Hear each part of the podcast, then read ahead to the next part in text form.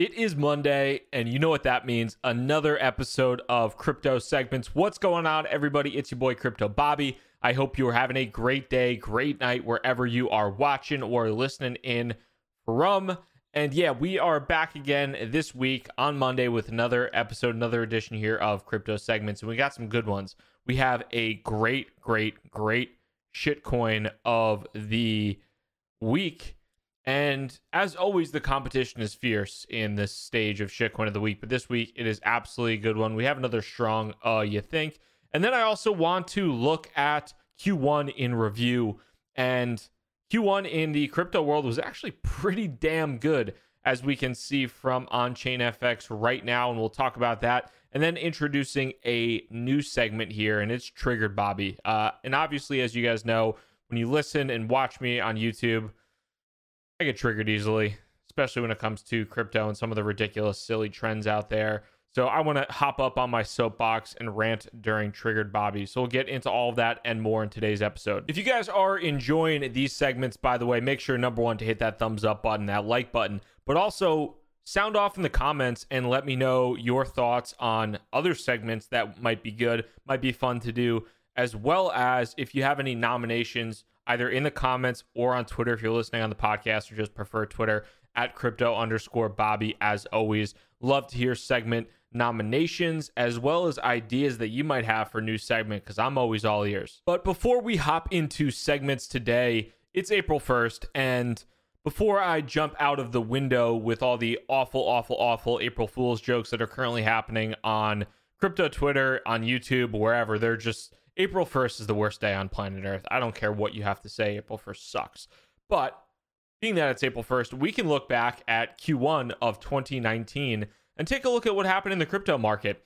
And as we're looking at it, it was a pretty damn good quarter for cryptocurrencies as a whole. Being that it's April 1st, we can check out the year to date and that'll accurately give us a Q1 so far time frame uh, for performance against USD and over Q1 from January 1st to now. We had some incredible price movements, mostly in the, I would say, mid to mid cap altcoins. We had Ravencoin pulled a 368% move, still showing some pretty interesting signs there. Enjin Coin went up 280%, mostly on the back of their partnership or inclusion into the Samsung Galaxy S10 and their wallet.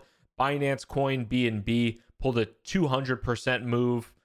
KuCoin shares, because KuCoin just partnered right off the back of exactly what Binance was doing, pulled a 190% move. And then you have Holo, Huobi token also went up 160%. Uh, and then we have Tezos. Thank God my Tezos bags. I'm only like 2x away from breaking even now. Shocker, but I'll take that any day of the week. But we had out of the mid to large cap cryptocurrencies on on chain FX, from one to with there are 54 of those. Out of the 54 mid to large cap cryptocurrencies 45 of them were in the green and we had uh, only less than 10 that were actually in the red. Stellar ethereum classic stratis waves iota xrp nem and bitcoin sv uh, and you know a lot of those i think it is what it is for a lot of those. I don't have a position in any of those. I'm not a massive fan of of any of them anyway. So for me, that's perfectly fine on my end. Uh, but you had Ethereum pull, uh, you know, went up about five percent. Bitcoin did even better, was up about twelve percent. But the vast majority of cryptocurrencies, uh, medium to large cap, were up substantially, showing some positive improvement and really showing that the end of 20, you know, 2018 seems to be the sign of the bottom in the crypto markets, at least for where we are right now. And if we're looking at the market capitalization and the volume on CoinMarketCap, granted, let's take this with a massive, massive, massive grain of salt. Uh, but the market cap was 125 billion, uh, just under 126 billion dollars, with 14 billion dollars in 24-hour volume on December 31st of 2018. Uh, we are up to 145 billion dollars and 33 billion dollars of daily volume. Granted, a vast majority of the volume reported on CoinMarketCap uh, is completely inaccurate, uh, whether that is wash trading or transaction mining or just a variety of, of bad things. So the volume there is not necessarily indicative of any type of, of great trend, in my opinion, but still nice to see we added $20 billion to the cryptocurrency market cap. And a lot of that was really due to the performance of some of those medium to large cap altcoins, as well as Bitcoin's steady 11% rise as well. The kickoff segments this week, we need to start with the most famous, most prestigious award in cryptocurrency, really in anything, kind of on the level of, of the Oscars, of the Grammys, and that is obviously the shitcoin of the week. And this week's shitcoin of the week goes to none other than Fuel. What is Fuel, you might ask? Well, I actually didn't really know about it until I read this article from Coindesk, but it seemed very aptly to be titled the shitcoin of the week. And so the Coindesk article title is Police Freeze Accounts Seize luxury cars in probe of ICO promoter Vanbex. And so the Canadian police, shout out to Canada. I've been in Canada a few times this winter. Wonderful people, fantastic people, very nice people. Calgary, Banff, shout out. You guys are wonderful. Uh, but Canadian police have frozen assets owned by the founders of blockchain services company Vanbex as part of a fraud investigation into a 2017 initial coin offering that raised 22 million dollars, according to court documents obtained by CoinDesk, led by Kevin Hobbs and Lisa Cheng. They raised 22 mil worth of fiat and crypto through the token sale called Fuel. Now, if we go down, uh, it's important to note that these charges are not finalized yet. I, I guess in Canada, it's guilty until pro- or in, innocent until proven guilty. Yada yada yada.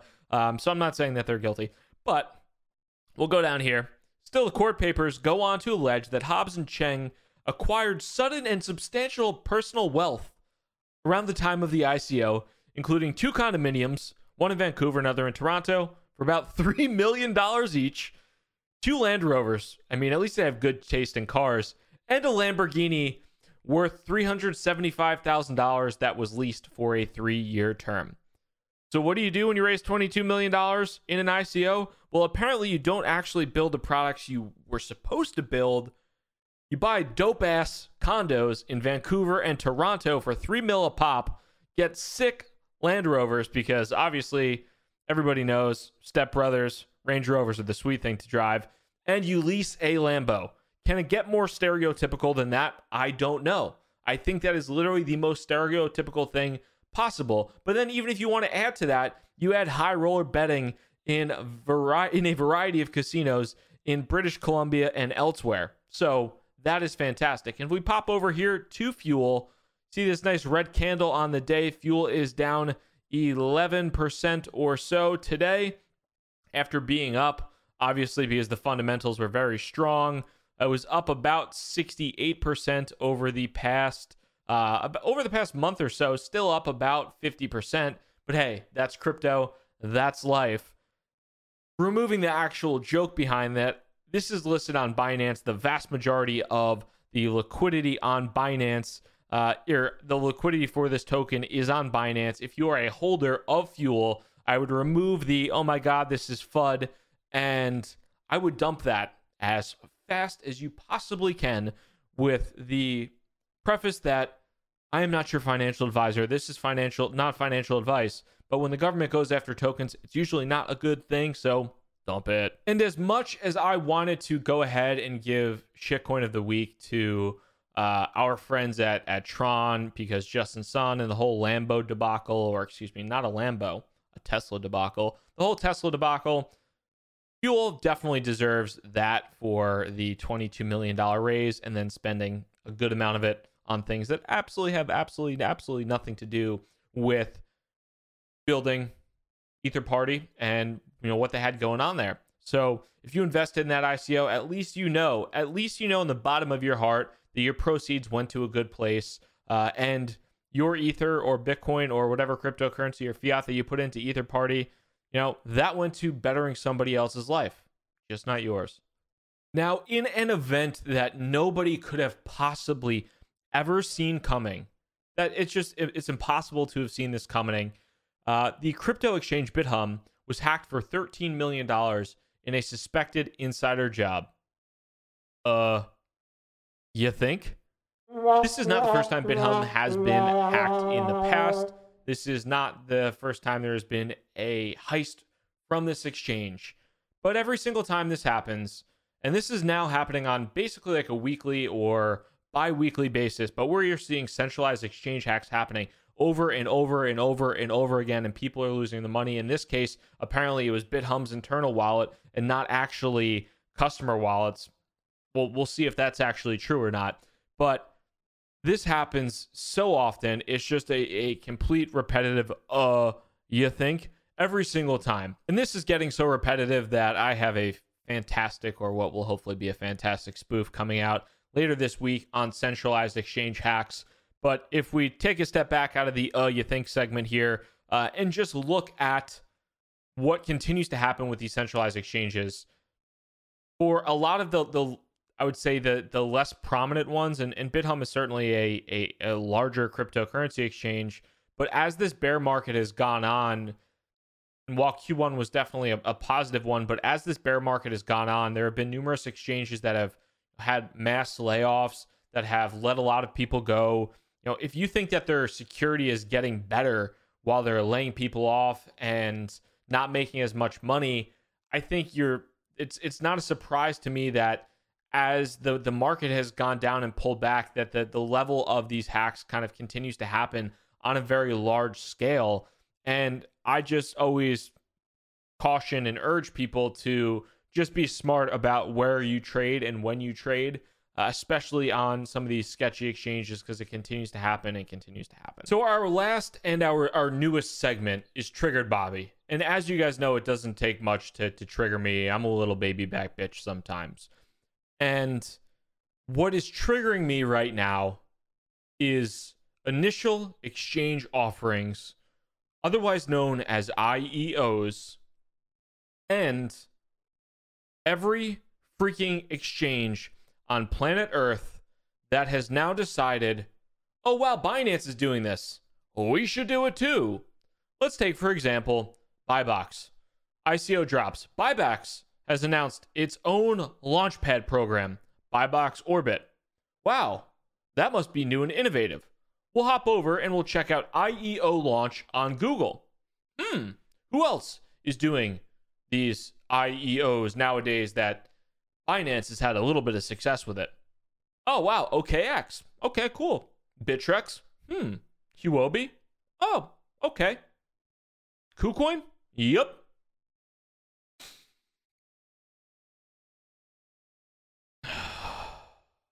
And I posted this the other day on Twitter. I made this, and it, I, I, I'm completely serious. It's like every board meeting right now for a centralized crypto exchange it's like, oh, what should we do next? You know, maybe should we fix the, you know, fix the fake volume, uh, fix security so we don't stop getting hacked every five seconds. Uh, maybe we could do a trading contest. Maybe we could do a launchpad IEO. And it's like, you know what? Let's not fix security. Let's not fix all the fake volume that's happening. Let's not fix all the fuckery. Let's not do any of that. Let's just go launch I- IEOs. Let's launch IEOs. Let's let's create a launch pad Let's launch pad it. Okay, cool. So we'll hop over here to Crypto Potato because why not? Uh, what is an initial exchange offering IEO and how does it differ from an ICO? Okay, we'll get into it. An initial exchange offering, as its name suggests, is conducted on the platform of a cryptocurrency exchange. Contrary to initial coin offerings, an IEO is administered or administered by a crypto exchange on behalf of the startup that seeks to raise funds with newly issued tokens. Okay, so we'll break this down at a really high level. There were apparently a lot of problems that occurred with initial coin offerings, right? You know, you had really no kind of true value for a lot of these these tokens, not a fair way for people to to value them. A lot of these tokens were utilized for speculation. There was kind of centralized control over these uh, over these tokens as well, uh, because there's one party obviously issuing them.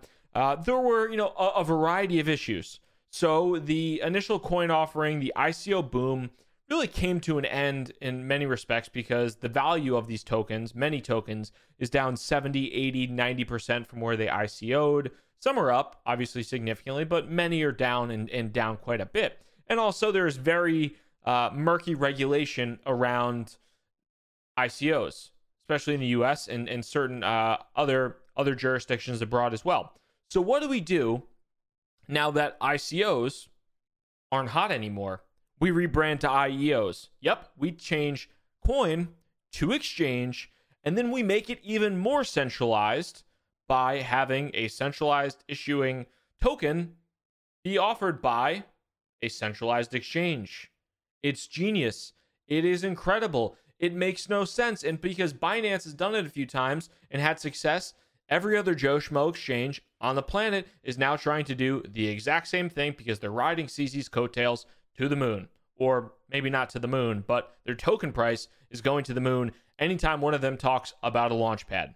And really, when you think about it, when you look at the amount of money that's being raised in ICOs now or IEOs, why would there need to be 10 different crypto exchanges as we can go back down here? Why would we need to have an IEO launchpad on Binance, Bittrex, BitMax, really BitMax, Huobi, KuCoin, OKX, Bibox, Bobby's Buffalo Chicken Exchange? I don't know. It's everywhere. It's the most ridiculous thing. And this trend is so stupid and I am triggered and it grinds my gears.